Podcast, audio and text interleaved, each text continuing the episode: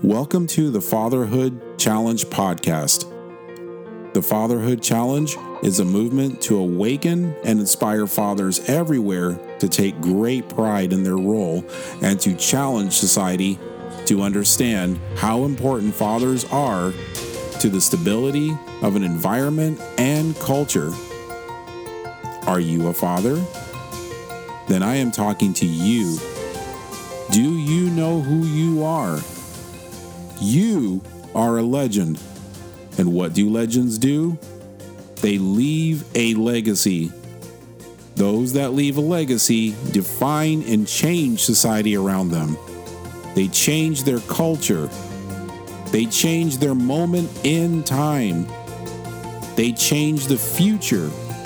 You are a father, so you have that power, a lot of power. Take pride in that. Take pride in your fatherhood. In every episode, we're going to encourage and challenge each other to step up and do courageous things that make our families and communities better places. So let's get to it right now. Greetings, everyone. This is Jonathan here. Thank you for listening to the Fatherhood Challenge podcast. Always great to have you with me here. But we have somebody else here with us. His name is Vince Snyder. He was formerly the Benton County Sheriff and definitely a devoted father. I am so grateful to have him here, pick his brain a little bit, and hopefully we learn some things out of it. I'm sure we will. I definitely will. So we're going to start with Vince. So why don't you tell us a little bit about yourself, if you would, please? You bet. Just for clarification, I was a deputy sheriff with Benton County, and I ran for the office of sheriff and was not successful in that bid, but I did work for the sheriff's office for about 9 years. My name's Vince Snyder. I was a law enforcement officer for 20 years. My career started with the city of Cedar Rapids. I also worked for the U.S. Marshals Office as a Special Deputy United States Marshal for 7 years, and also worked in the Benton County communities, working for the Benton County Sheriff's Office, the city of Belle Plaine, the city of Benton also was their police departments. Basically, that's my professional background. In 2016, I ran for sheriff, and I lost that bid, and that's when I retired out of law enforcement with 20 years of doing it. I still maintain employment as a civilian investigator with the city of Cedar Rapids as a code enforcement position. So I still work hand in hand with law enforcement. So basically that's my professional pedigree. All right. I was going to say I'm 49 years old and still plugging away here at the code enforcement job. That's quite a resume. I'm sure. I can only imagine just the things that you've seen just within your career alone. It keeps you busy. I imagine I can't even imagine. My respect for law enforcement is so profound. The things that they've seen that most of us would never want to be involved with.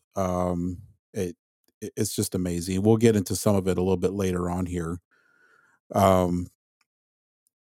Other than that, it's the week's been pretty incredible. I like to spend my time reading as much as I can. Reading also just kind of helps me get aligned with everything I have going on. But there's one interesting book that I've been reading on anti-gravity. If you're into that stuff and you're a geek like me and you love books about anti-gravity, I'm telling you, I just can't put it down. I just can't put it down. Yeah. Okay, that was a terrible dad joke. I had to try anyway. See, that's why they call them dad jokes, right? Yeah. I'm glad you attempted it, not me. Okay. All right. So what is it like having three daughters? My hair's starting to fall out at a quicker rate than it never had before. My daughters are ages 11, 8, and 7. it's interesting because each one of them's got such a different personality that always keeps life interesting around here. I will say that. I've got one of them. The youngest one is very very antagonistic, and she's very good at it. So she can make some chaos for everybody in the family at times, but she does it in a fun way. So it's actually pretty interesting at times. But it's kind of weird because I thought all the years I started being a parent kind of later. I believe I was 38 with my first child. But when I was younger, I always envisioned having boys, and playing baseball and football and stuff like that with them, and maybe more of the roughhousing thing. And when you find out you're having daughters, and then you do have daughters, I didn't ever see myself painting fingernails, making hairdos for them, and having tea parties. So, but that's kind of how it goes when they're younger here. Well, what was it like when you first got that news? And I'm thinking of that dad that just I'm thinking of that new dad that just found out for the first time that he's going to be a dad, and then he finds out that he's going to have a girl for the first time, and just the emotions that he goes through. My wife and I didn't exactly see eye to eye with the first child to want to know. I wanted to know what the sex was, and she didn't. She wanted to be surprised, and I'm not big on surprises, so I wanted to mentally prepare. So at the 20-week ultrasound, after the tech got done doing her work,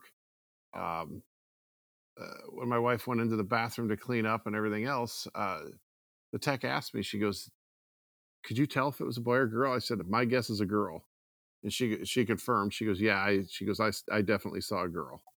So I guess I knew at 20 weeks that, that was, the way things were going to go. So, and I think it was, she was born a month early. So, the interesting part was I had to hold that secret for the whole time until she was born, because my wife absolutely did not want to know. And her family, my wife's got a rather large family. She's one of 8 brothers and sisters. And they all wanted to know, and they knew I had the secret. So they were constantly working me to try to get that information out of me, and so they could buy, baby gifts or whatnot. When the baby was born, they wanted to know if it was a girl or boy. I says, "Well, just buy stuff that's color neutral, go green." You know? Was it easy to keep the secret? Yeah, for me, generally it was. You just got to get in that mindset right away that it's like, I got to joke about this each and every time somebody asks about it, because if you talk about it, try to talk in general conversation, you might just say something that would tip them off, No kidding. It was and it was the same scenario on the second one. The third one, she wanted to know. I wondered after a while, the whole secrecy of it just kind of wore on her a little bit, and that makes sense. Well, yeah, I think it was more along the line. She wanted to know if she could get rid of the girl, because her brothers and sisters had handed us down a lot of clothes from having their kids. Mm-hmm.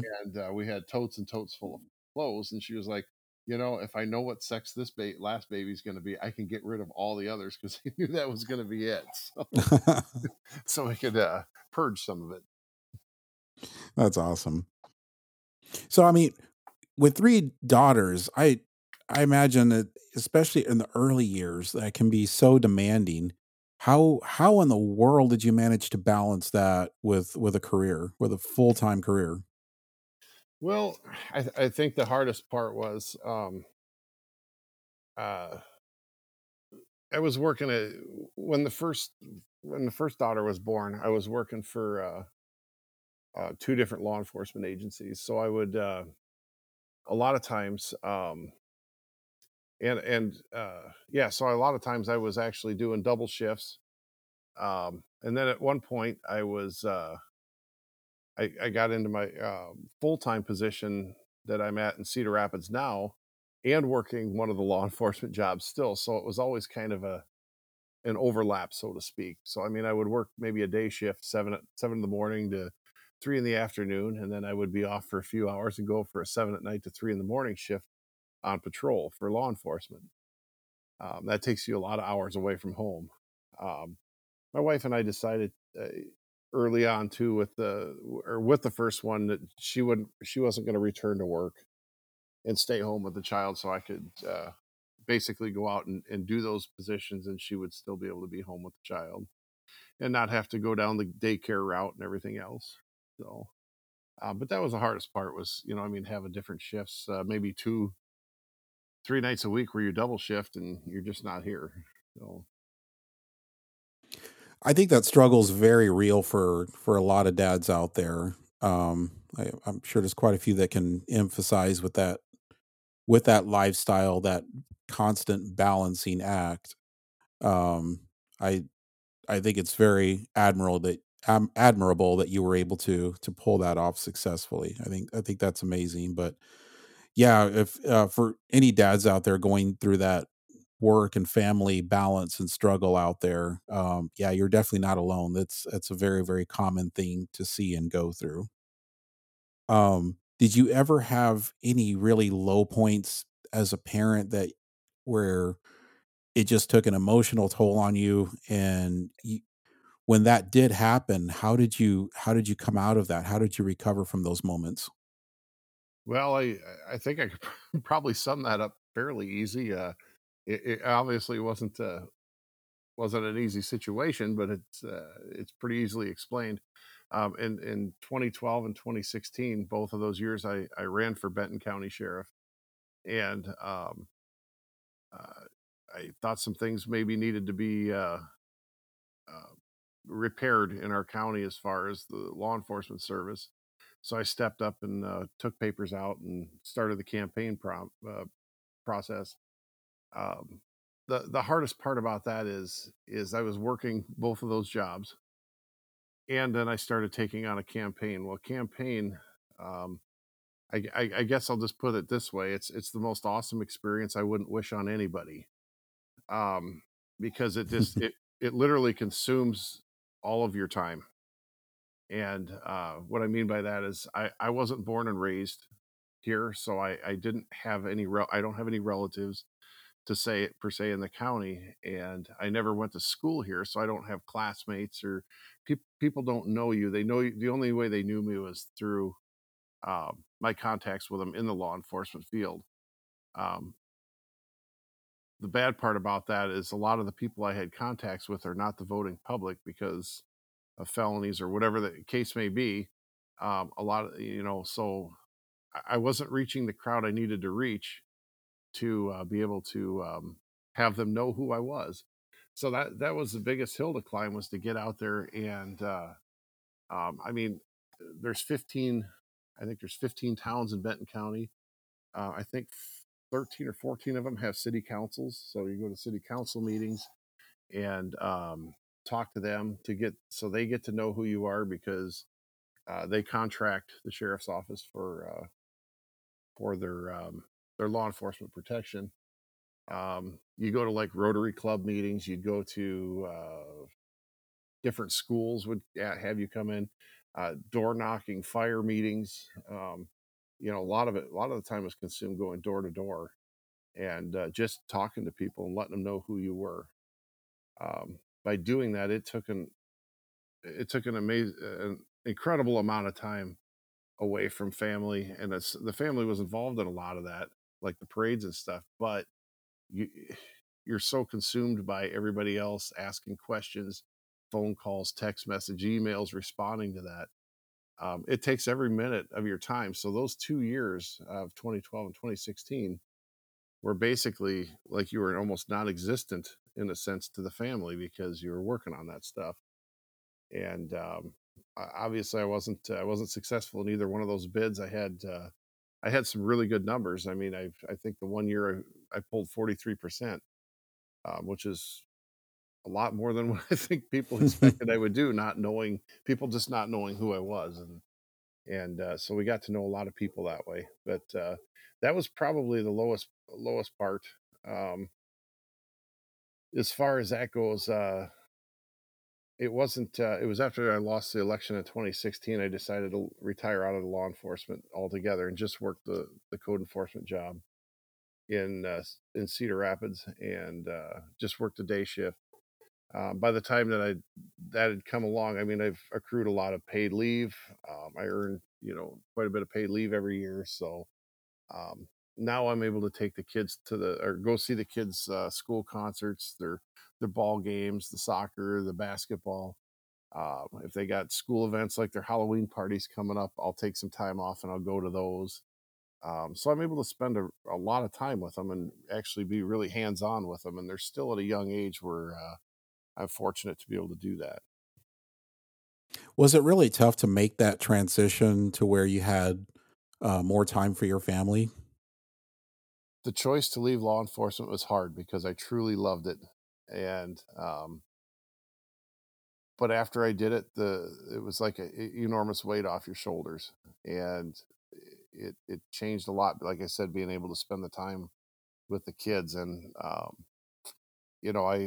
some of the people joke when I go to the schools, cause it's a lot of the moms are at the schools for some of the events. And then there's me. So, but, anyway, I get a little hard time about that once in a while, but that's all right, because you're able to spend that time with them, and the kids appreciate it. So that's good. That's good. Something I get really curious about is, your daughters are very fortunate, to have a dad that, even when you were in law enforcement, you're doing the best you can to stay engaged in their life and be available for them. And then you made that difficult decision to leave and make yourself even more available for them. But I keep thinking of so many kids out there that are not that fortunate. Some where their dad, they may not even know who their dad is, let alone where their dad is, or maybe their dad is somewhere around, but their dad just isn't involved in their life. And I always wondered, from the law enforcement side of things, if a lot of cops really see the fallout from uninvolved fathers, unengaged fathers. I mean, have you ever witnessed that when you were out there? Absolutely. Absolutely. I can give you some general examples. I mean, if you'd like. Absolutely. The first thing that comes to mind is like the domestic assault abuse calls. That's a situation where obviously the father is there in that case. But the kids are always right kind of in the middle of that. And I shouldn't say always, but in a fair number of times, the kids are there. And they sometimes, unfortunately, get drug into the middle of it. What I mean by that, not so much the physical violence part of it, but they have parents playing. By the time the law enforcement arrives, I can think of one specific incident where there was an 8-year-old boy that had been coached by his father to basically say that the mother had assaulted him on a number of occasions, and that night, after further investigation that night, we found out that that really wasn't the case, and that he had been coached to say that. So when you got a parent or a father telling the child to basically lie to keep the father out of trouble, and basically from what I got out of the child after the fact, he was basically guilted into doing it. Like, you don't want your dad to go to jail. You don't want him to, all this other, these other kind of guilt trips that would be laid on a child. And that's a lot for a kid to process, and that's something that they're going to have to process the rest of their lives. But that one really sticks in my head as far as, asking them to lie. But there was a lot of times and one of the calls I get an awful lot was juveniles out of control. And I would say probably in the high, up in the 90 percentile range, it was a mother there with a child and there was no father. And on numerous occasions, you know, after we'd be able to de-escalate the temper part of it and the rage, in conversation with the kids, a lot of times they'd make reference to, you know, maybe I don't know who my dad is, or my dad doesn't care about me, or doesn't want anything to do with me, or doesn't want to see me, or, you know, basically to that effect that they were basically pointing right to the fact that dad wasn't there, you know, whether it be physically or mentally, or, you know, just wasn't part of their life in a valuable manner. That's a hard pill to swallow. It's never fun to see. I can tell you that on a call. I can only imagine. It's, I would probably just struggle with that frustration of trying to understand why a father would do that to a child in the first place. I mean, do you ever wonder if that's generational, if that father learned that from his father, or where, if that breakdown is generational? I don't know if that makes sense. It totally does. And I think that's a factor. I think there's a lot of factors. It's kind of a multifaceted problem. And I mean, drug abuse is one of them. I can tell you that right off the bat. When the parents are involved in drug use, there's going to be a part of them that's going to be absent with their kids. Just because a lot of times the high becomes more important than what's actually going on under the roof. You know, like I said, the domestic abuse is another one, alcohol abuse. There is a lot of factors that really play into that. Do you see fathers, let's just say 10 years ago. So from 10 years ago, do you see fathers as being more or less engaged now than they were, say, 10 years ago? I would say in the latest part of my law enforcement career, I actually probably saw it being that they were less engaged. And I think there's a lot of factors that equate into that. And some of them are some of the things I touched on about the abuse of alcohol or drugs. But a lot of times too, and I've noticed this through my own professional workings, is that everybody's trying to do more with less right now. And if they can get an employee to work more hours and have less employees, that's what they're going to do. So your workload's going to increase. So you're either extremely tired by the time you are done with your shifts or whatever, or you're working longer shifts, or you're covering shifts for people that are not there because of sickness or whatever the case may be. You end up being away from the home quite a bit more than I think than maybe what it was some time back. The world's getting expensive real fast, and a lot of people are wanting to live a certain lifestyle. And they got to work a lot of hours to live that, unfortunately, sometimes. So you're seeing it maybe as just a cultural expectation. Is that kind of how you're seeing it? Yeah, I think that's probably more of a fair assessment. I mean, it's definitely cultural contributors to it that are causing a lot of it, I think. Well, that kind of leads me to my next and really my last question with all of this, because so we have this cultural expectation that we as fathers are having to fight against if we want to maintain just a quality interaction and engagement with our children. Like, we have to make this decisive choice is what it sounds like, because it doesn't really seem like the culture is really cut out to make that any easier for us. So, I mean, is there a challenge that you have for fathers out there specifically? What would you challenge fathers to do? Well, I'd probably say it as candidly as I can, I challenge fathers to put aside material wants. I think a lot of times people are wanting a lot of toys in their lives, even as adults, and you know, whether it be cars, boats, whatever the case may be, to put those material wants aside and provide for the children's needs and focus more on that, because that the children's needs are taking more of a financial bite into a budget than they had in the past, and that's just reality. So I think that's a focus that really needs to be brought in, is to focus more on the child's life at that point, and instead of what you want to do maybe for your entertainment or enjoyment. So there again, I started having kids at age 38, and I was 42 when my last one was born. So you start realizing the number of years you're going to have to spend with them as children and as young adults is not the same as a parent that's 21 years old.